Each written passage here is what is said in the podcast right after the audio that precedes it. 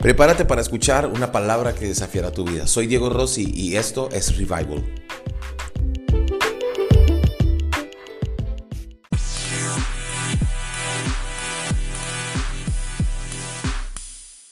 Y hoy quiero que, que tomes unos minutos para escuchar esta palabra. ¿En qué momento me perdí? ¿En qué momento me perdí? Un hombre peleaba con Dios y le decía a Dios, mira mis problemas, son tan grandes, mira los problemas que tengo. Dios le decía, no son tan grandes, hijo, no son tan grandes como tú crees. El hombre peleaba y decía, mira mis problemas, son más grandes de lo que tú... Tú no te das cuenta el problema que tengo en mi casa, mi esposa, el pago, el dinero, el problema médico. Dios mira mis problemas. Y Dios le decía, no son tan grandes como tú crees. Después de discutir todo el día, Dios le dice, ¿quieres ver los problemas que tienes? Es que los estoy viendo, Dios. Y Dios le dijo, ven, lo tomó de la mano, lo sentó junto a él y le dijo, mira tus problemas, ¿cómo se ven? Desde aquí donde yo estoy.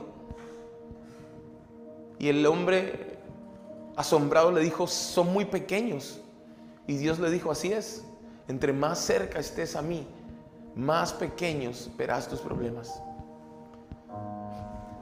La única forma como nuestra vida puede tener paz es cuando estamos cerca de Dios. Pero muchas veces nos alejamos de Dios por tontos, porque nos creemos fuertes, porque creemos que somos capaces. Y hasta que no nos estrellamos en la vida, no nos damos cuenta que sin Él no somos nada. En el mes de noviembre de 2006, James King se encontraba viajando con su esposa, Katy y sus dos hijas, Sabine y Penélope, de siete meses y cuatro años de edad, escuche esto, respectivamente.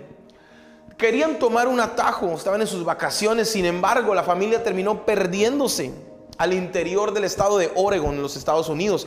Y no demoró mucho para que quedaran atrapados debido a las fuertes tempestades de nieve que había en la región. James y su esposa, Katy, intentaron solicitar ayuda, pero no había señal donde estaban. Estaban perdidos. Así que se dieron cuenta de que tenían que sobrevivir y durante los próximos días prendían y apagaban el auto para tratar de calentarse, abrazaban sus hijas para poder que, el frío no los, no, no los condenara a la muerte.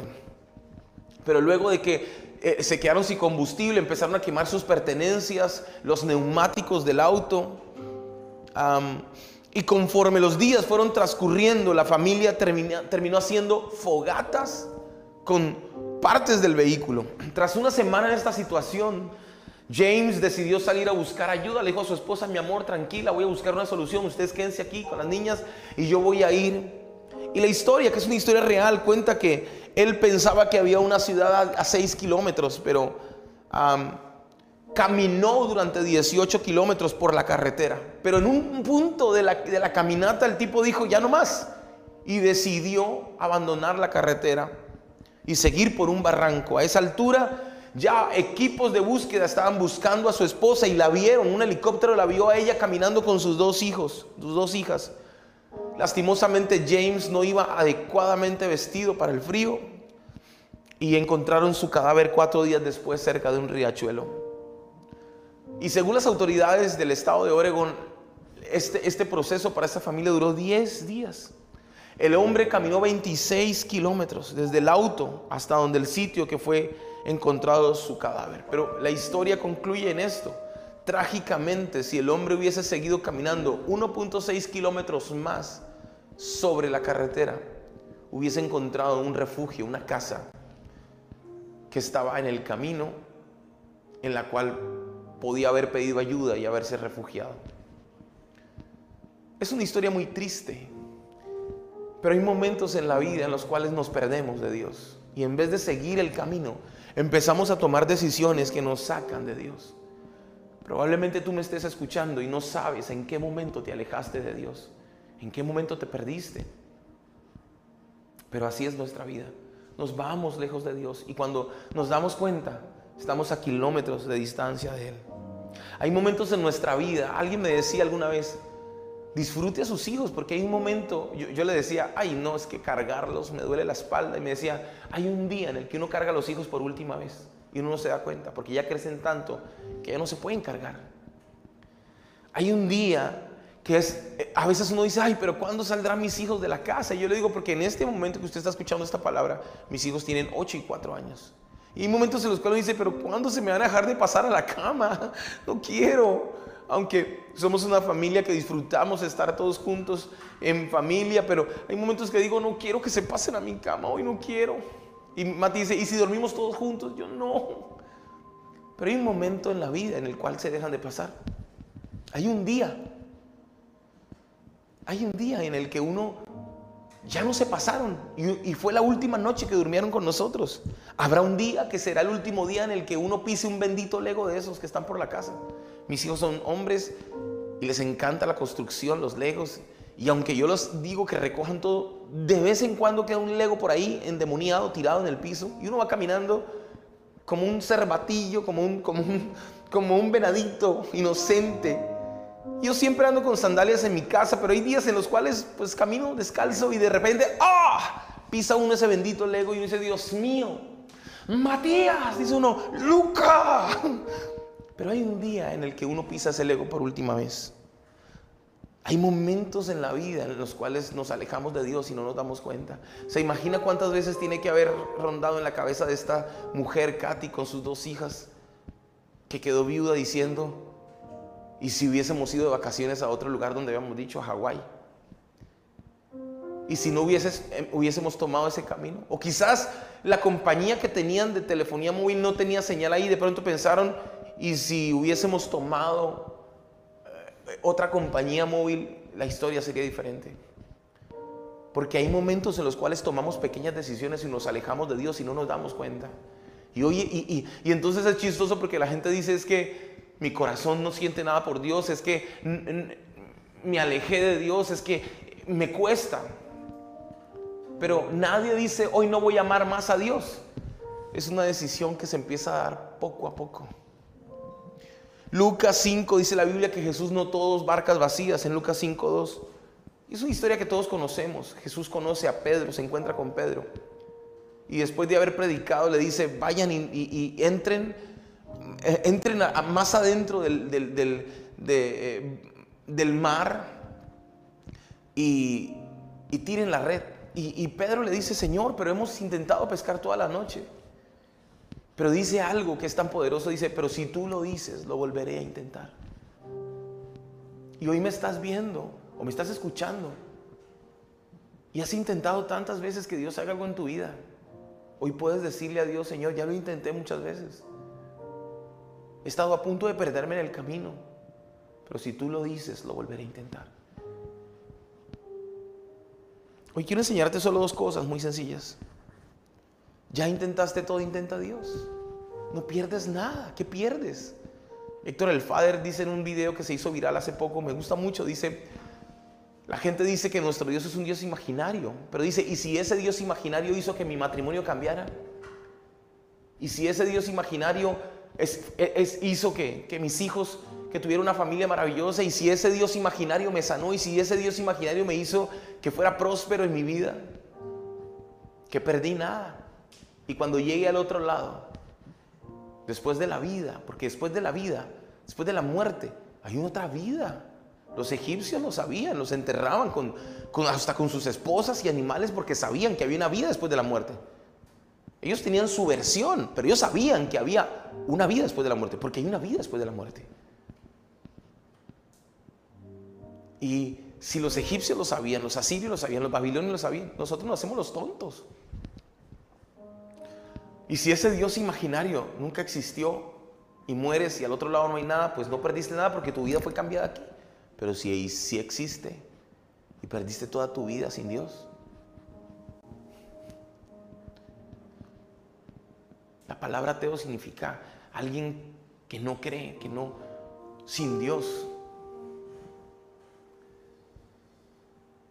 Pero el ateo lucha con negar la existencia de Dios. Hoy te digo, ya intentaste todo, intenta a Dios. Y probablemente conozcas a Jesús y en tu familia lo conozcas. Pero hoy te voy a decir esto de, Dios para tu vida. ¿Cuándo le vas a entregar tu vida a Dios de verdad? ¿Cuándo vas a a cerrar tu capítulo con el mundo? ¿Cuándo vas a seguir coqueteando con el mundo, coqueteando con la infidelidad, con la mentira? ¿Cuándo vas a seguir jugando entre dos aguas? Ya intentaste todo, intenta a Dios de verdad. En tu salud, en tus finanzas, en tu matrimonio. ¿En qué momento me alejé de Dios? Esa es una buena pregunta. Quizás el día que te sentaste en ese bar con esa persona y empezaste a ser infiel a tu esposa o a tu esposo. Quizás el día que dijiste, hoy tengo pereza, no quiero ir a la iglesia. Hace unos días, ayer, ayer hablaba con alguien en Revival y le decía, es mucho mejor venir a la iglesia. Dejemos de tonterías. Si no buscas a Dios en la iglesia, en la casa no lo vas a hacer. A no ser que tengas disciplina. Y solo el que tiene disciplina busca a Dios en la casa. Pero mientras aprendes a buscar a Dios, ven a la iglesia, es como el gimnasio. Ay, no nos echemos cuento. Que si no haces ejercicio en el gimnasio, no haces en la casa. Muy difícilmente, a no ser que seas una persona disciplinada y ese sea tu trabajo. Pero ese día que dejaste de venir a la iglesia, ese día que dijiste, ay, no tengo pereza, ese día tomaste una decisión que te llevó lejos de Dios. Ese día que dijiste, ay, ya no me conecto a la oración porque qué pereza, me lo merezco, tengo vacaciones. Ese día que hiciste eso, te alejaste de Dios. Ya intentaste todo, intenta Dios. Jesús dijo, Mateo 11, 28, vengan a mí todos los que están cansados y llevan cargas pesadas y yo les daré descanso. Jesús nos invitó a que le entregáramos nuestras cargas. Y probablemente estés cansado y cargado y preocupado y afanado. Pero te digo algo, porque quieres. Porque así lo has determinado. Porque Jesús te abrió los brazos para que corrieras a Él. Dejaras el afán y la ansiedad, las preocupaciones y llegaras a Él. Jesús también dijo, yo soy la luz del mundo. Si ustedes me siguen no tendrán que andar en la oscuridad, porque tendrán la luz que lleva la vida. Jesús es la luz en un mundo de guerras, en un mundo de, pandemias, en un mundo de niños abusados, en, un mundo de, locuras, de, cosas que estamos viviendo terribles. Estamos en una temporada complicada, eh, eh, amadores de sí mismo, que a lo bueno llaman malo y a lo malo llaman bueno que, el, amor se enfrió, peor que el tiempo de Soma y Gomorra. Estamos en un tiempo complicado. Jesús es la luz del mundo. Jesús es la luz del mundo. Y, me impactaba algo porque David me contaba que uno de los profesores que tenía le decía algo. Estamos en una temporada donde el mundo es más mundo y la iglesia tiene que ser más iglesia. Es cierto. El mundo cada vez es más mundo. La iglesia tiene que ser más iglesia. Somos Jesús, alumbramos con la luz de Jesús. Somos luz para esta generación. Somos la sal de la tierra. Dios nos, nos puso en la tierra para iluminar el mundo con la luz de salvación, para llevar el mensaje. Cuando uno se aleja de la luz, escucha esta frase, cuando te alejas de la luz, la oscuridad se vuelve normal. Cuando te alejas de la luz, la oscuridad se vuelve normal. Necesitamos entregar nuestra vida a Jesús de verdad. No podemos seguir jugando a dos aguas porque después nos estrellamos y los golpes son terribles, terribles. Y si ya te estrellaste, te quiero decir algo, corre a los brazos de Dios. Y lo segundo que te quiero enseñar hoy es que tus decisiones te acerquen a Dios y no que te alejen. Proverbios 19.3 dice, la necedad del hombre le hace perder el camino y luego le echa la culpa al Señor. Palabras más, palabras menos, dice, el hombre toma malas decisiones, dice otra traducción, y le echa la culpa a Dios de sus problemas. Ah, no, qué bonito. Qué bonito decir, yo tomo malas decisiones y después digo que es culpa de Dios. ¿Quién fue el que se endeudó? ¿Usted o Dios? ¿Yo o Dios? ¿Quién fue el que tomó mala decisión? ¿Quién fue el que no se cuidó con la alimentación?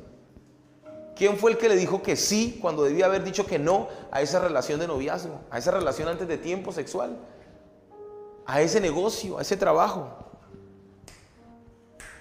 ¿Quién fue? Que tus decisiones te acerquen a Dios y no que te alejen. Hoy piensa en esto por un momento. Tus decisiones te están acercando o te están alejando de Dios. Esto es algo en lo que quiero que medites hoy. ¿A dónde te están llevando tus decisiones? ¿A dónde te están llevando tus decisiones? Ah, es tiempo de que la iglesia sea más iglesia. Es tiempo de que volvamos al camino. Y no estoy hablando de música, de luces, de cosas de estas, no. Ser iglesia no es eso. Ser iglesia es realmente como la iglesia primitiva, estar dispuestos todos a seguir el maestro sin importar a quién perdemos, sin importar qué sucede, sin importar si perdemos amigos, sin importar si dejamos de ser populares. Pero hemos caído en una temporada en la que queremos agradarle a todo el mundo y por eso empezamos a alejarnos de Dios. No, iglesia, no. En Revival vamos a hacer más iglesia. Vamos a buscar más a Dios. Uno se mantiene conectado a la presencia de Dios cuando uno sirve en la iglesia de uno. Si Revival es tu iglesia, sirve en la casa, haz parte de que tus finanzas estén en la casa, porque en el lugar donde uno ofrenda, el lugar donde uno diezma, el lugar, ese es el lugar donde uno se esfuerza. Si, si tú no sirves en la casa, vas a servir en otro lugar. No te desconectes, no te desconectes de la casa. No faltes un, Revival Sunday, no faltes a la oración. Porque con una decisión que tomamos, se empieza a fracturar nuestra relación y nos alejamos de Dios y en un momento nos perdemos. Te digo algo de Dios para tu vida, no tomes las cosas tan a pecho. No te enojes tan rápido. No, no, no, no pienses mal tan rápido. Mucha gente se va de la iglesia porque no me dijeron, porque no me saludaron, porque el pastor no me saludó, porque me dijo que iba a hablar conmigo y nunca habló conmigo. Una de mis líderes más fuertes de la casa tiene un negocio. ¿Cuántos años tendrá en Revival? ¿Como cuatro, tres? Yo nunca he ido a su negocio. Y siempre digo, voy a ir, pero a veces el tiempo no me da. Pero siempre oro por esta familia. ¿Qué tal que yo no voy allá porque el pastor nunca me visita? No, tiene puesta su mirada en Jesús. Pero cosas como esas hacen que uno se aleje de Dios. Y el mundo está ahí. El mundo está ahí. Julio un día me dijo, Julio Melgar me dijo un día, Dieguito, el enemigo está ahí. Y él la Biblia dice que está como león rugiente. No es un león rugiente, está como un león rugiente, un león hambriento. Y dice, es como, y me hacía una analogía, como alguien que siempre llega a su casa y cierra la puerta y el ladrón está afuera, el enemigo está afuera. Y siempre cierra la puerta uno porque sabe que hay ladrones afuera, hay ladrones afuera, están esperando. Pero un día llegaste cansado y cerraste la puerta con el pie y casi queda entreabierta. Entonces tomas confianza. Y un día Cierras la puerta con el pie, con el codo, entras, te lavas las manos y te das cuenta que la puerta no quedó abierta, no quedó cerrada. Y ahí el enemigo se aprovecha, entra. Y esta analogía me la contaba porque estábamos hablando de que hay muchas personas que viven una vida para Dios, pero dejan puertas abiertas. Y en algún momento en algún momento, en alguna de sus decisiones, empiezan a alejar de Dios, dejando puertas abiertas en su vida.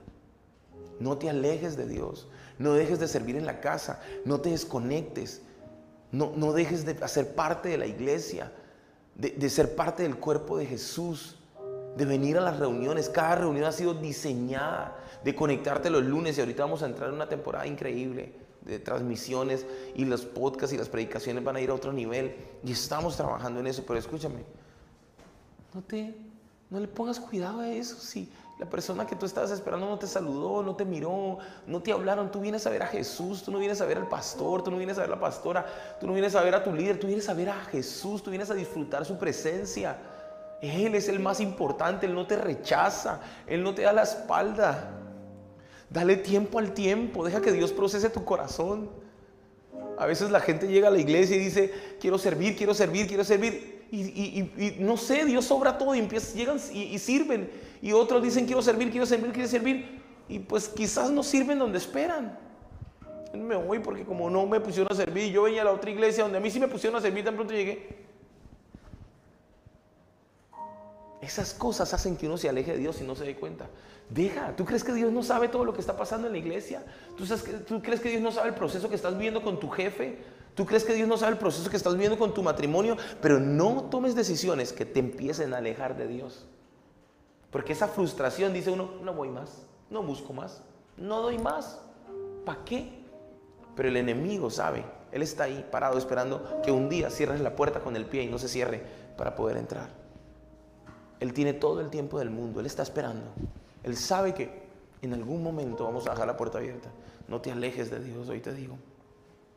No te alejes de Dios. ¿Está usted conmigo ahí? ¿Está usted escuchando esta palabra? Pues quiero invitarle que ahí donde está le diga al Espíritu Santo, Espíritu Santo de Dios, ayúdame a no alejarme de ti. Ayúdame a no alejarme de ti. Ayúdame, Espíritu Santo, a, a, no distraerme con las cosas de este mundo, a poner mi mirada en ti, a poner mi confianza en ti, a verte a ti. Ayúdame a, a confiar pero sobre todo a tomar decisiones que me acerquen a ti, no que me alejen. Como dijo Pedro, ya lo intenté, pero en tu palabra volver a echar la red. Dios, hoy te pido que esta palabra sea como una espada de dos filos que corte y entre a lo profundo de nuestro corazón y disierna y vea los pensamientos que están incorrectos y nos muestre y nos saque a la luz lo que debe funcionar bien. En el nombre de Jesús. Como saqueo, yo quiero a lo más alto que yo pueda, solo para verte. Ponte tus dos manos en tu pecho. Cierra tus ojos ahí donde estás, si me estás escuchando. Mirar hacia ti. Quiero que te imagines por un momento a Saqueo, el hombre de pequeña estatura que se montó un árbol solo para ver a Jesús y llamar tu atención hacia mí. Yo me imagino la oración de Saqueo viendo ese Jesús tan maravilloso que todo el mundo gritaba, necesito de ti, Señor. Necesito de ti, oh Padre. Soy pequeño y nada más. Dame de tu paz. Dejo todo por seguirte a ti. Pon tus dos manos en tu pecho y dile con entendimiento, entra en mi casa. Entra en mi casa, entra en mi vida, estremece mi estructura, sana todas las heridas, dame de tu santidad. Quiero amarte solo a ti, porque tú eres mi gran amor.